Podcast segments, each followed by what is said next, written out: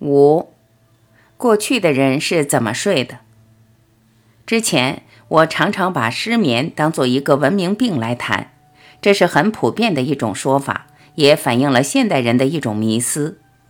我们认为过去的人一定比我们睡得更多，而且是一次睡满八小时，甚至是从太阳落下睡到太阳再度升起。当然，这种想法听起来很合理。毕竟，过去没有现代的电力设备，没有电视，没有收音机，没有网络，大多数人没有各种夜生活的娱乐，晚上用完餐后没有事做，也就可以早早睡了。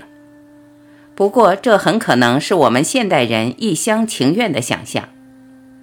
二十世纪九十年代，美国的心理医师维尔指出。既然现代社会是到了十九世纪中期才普遍有灯光可以作为夜间照明，那么现代人的睡眠习惯可能才是一种全新的发明。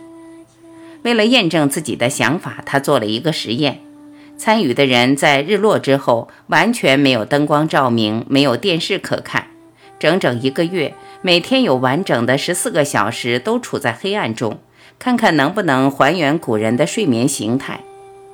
结果令人相当惊讶，这些参加实验的人经过几周的调试期之后，自然落入了一种特殊的睡眠。先睡上四小时，中间会醒来大概三到四个小时，然后再睡上四个小时。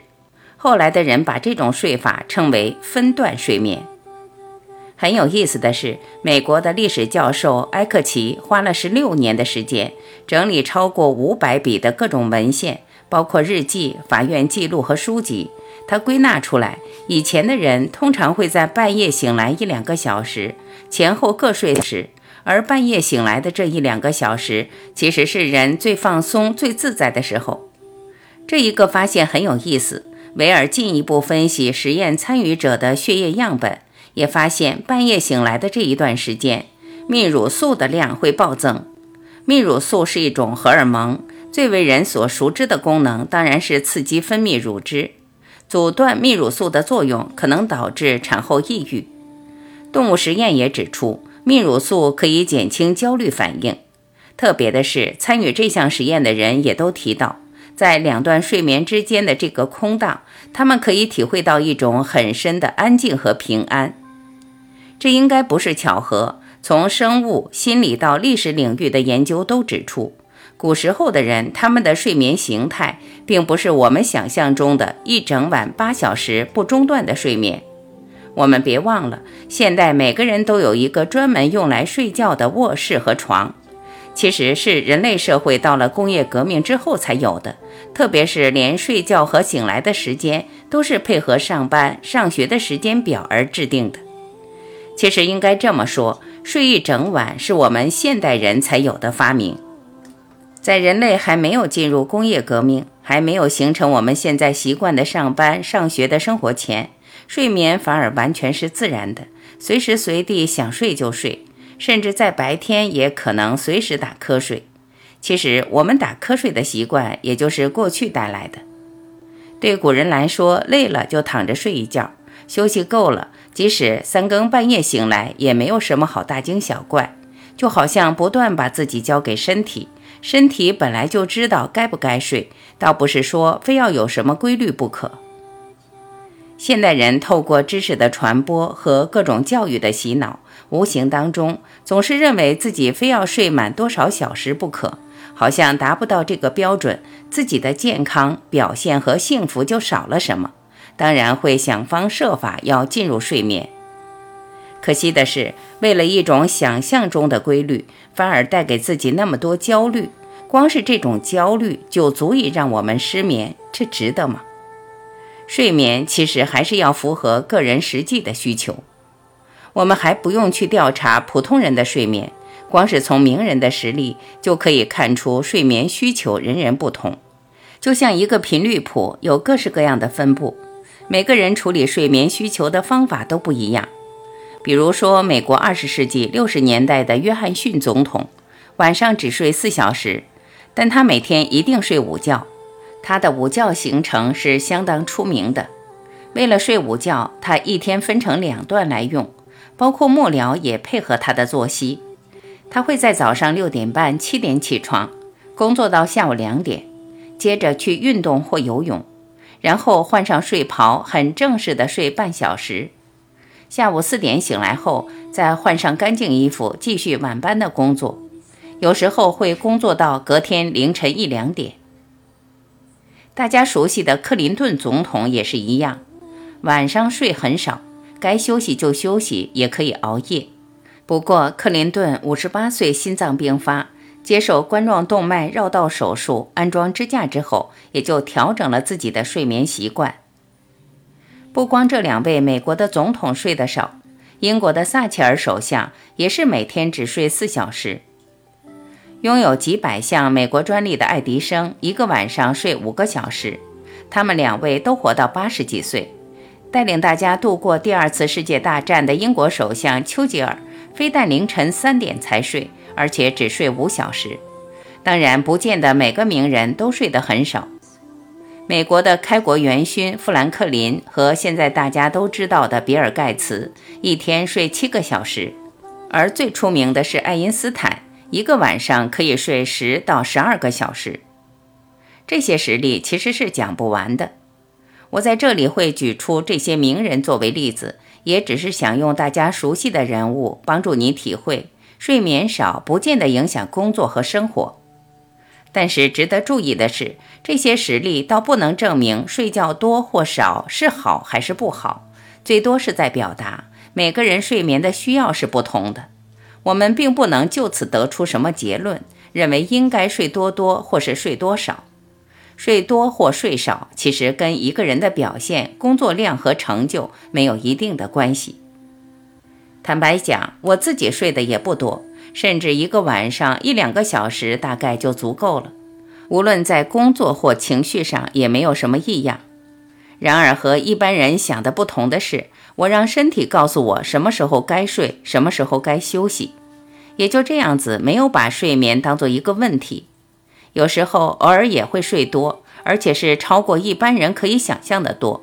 要睡就睡，不想睡也不要刻意勉强自己去睡。睡或不睡对我不是问题。这一来，对我而言也没有一个东西叫失眠，没有任何一件事是非怎样不可的。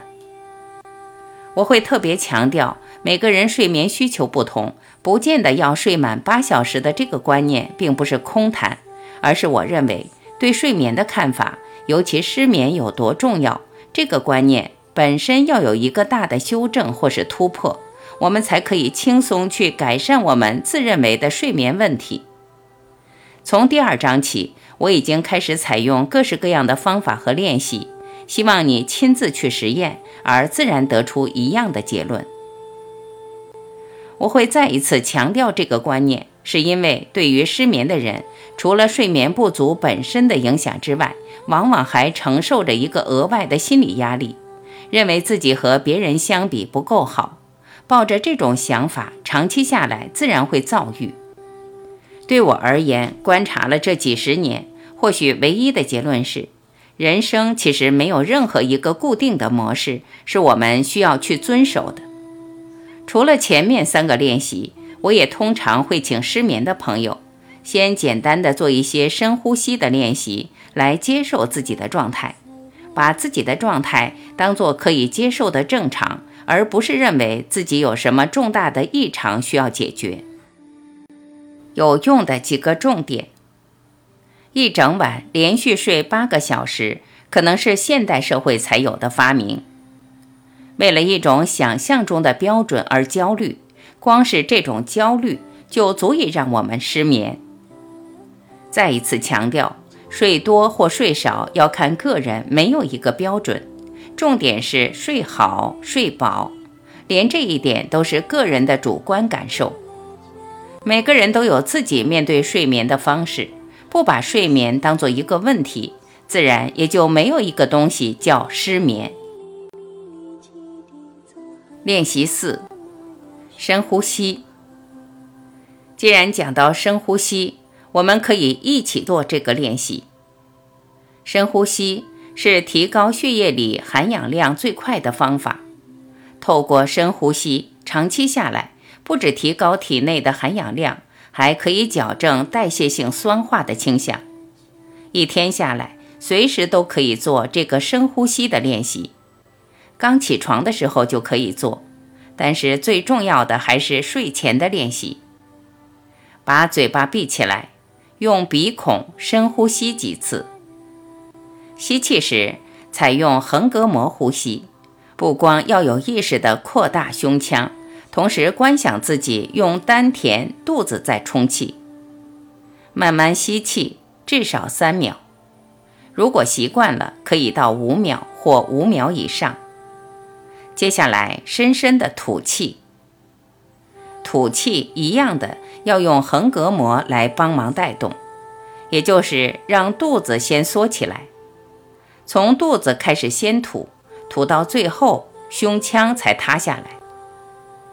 我们不需要刻意去采用这个顺序，只要我们放松，前面讲的顺序自然会发生，也就是肚子吐气，接下来胸腔才会吐完。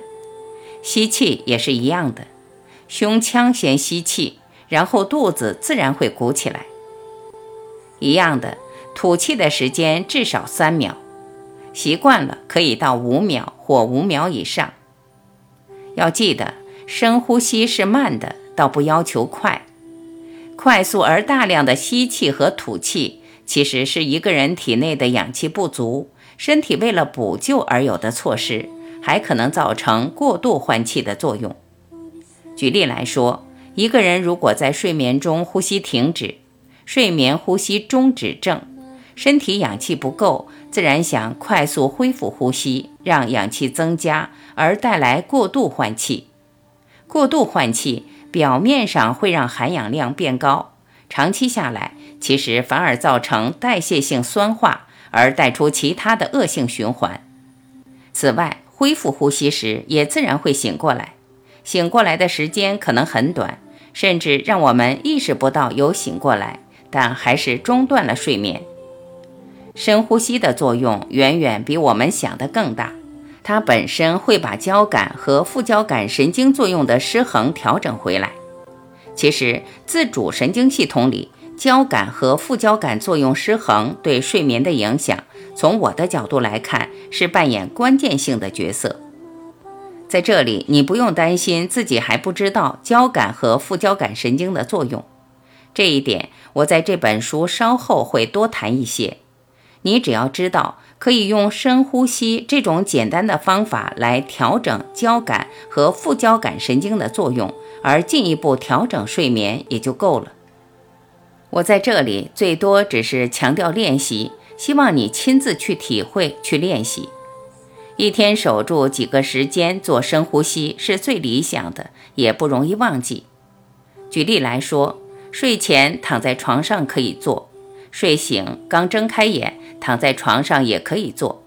接下来上午休息的空档，午餐后、下午休息、晚餐后都可以练习。熟练了，自然会发现精神会特别好，不容易打瞌睡。这本身也会自然影响我们睡眠的质量。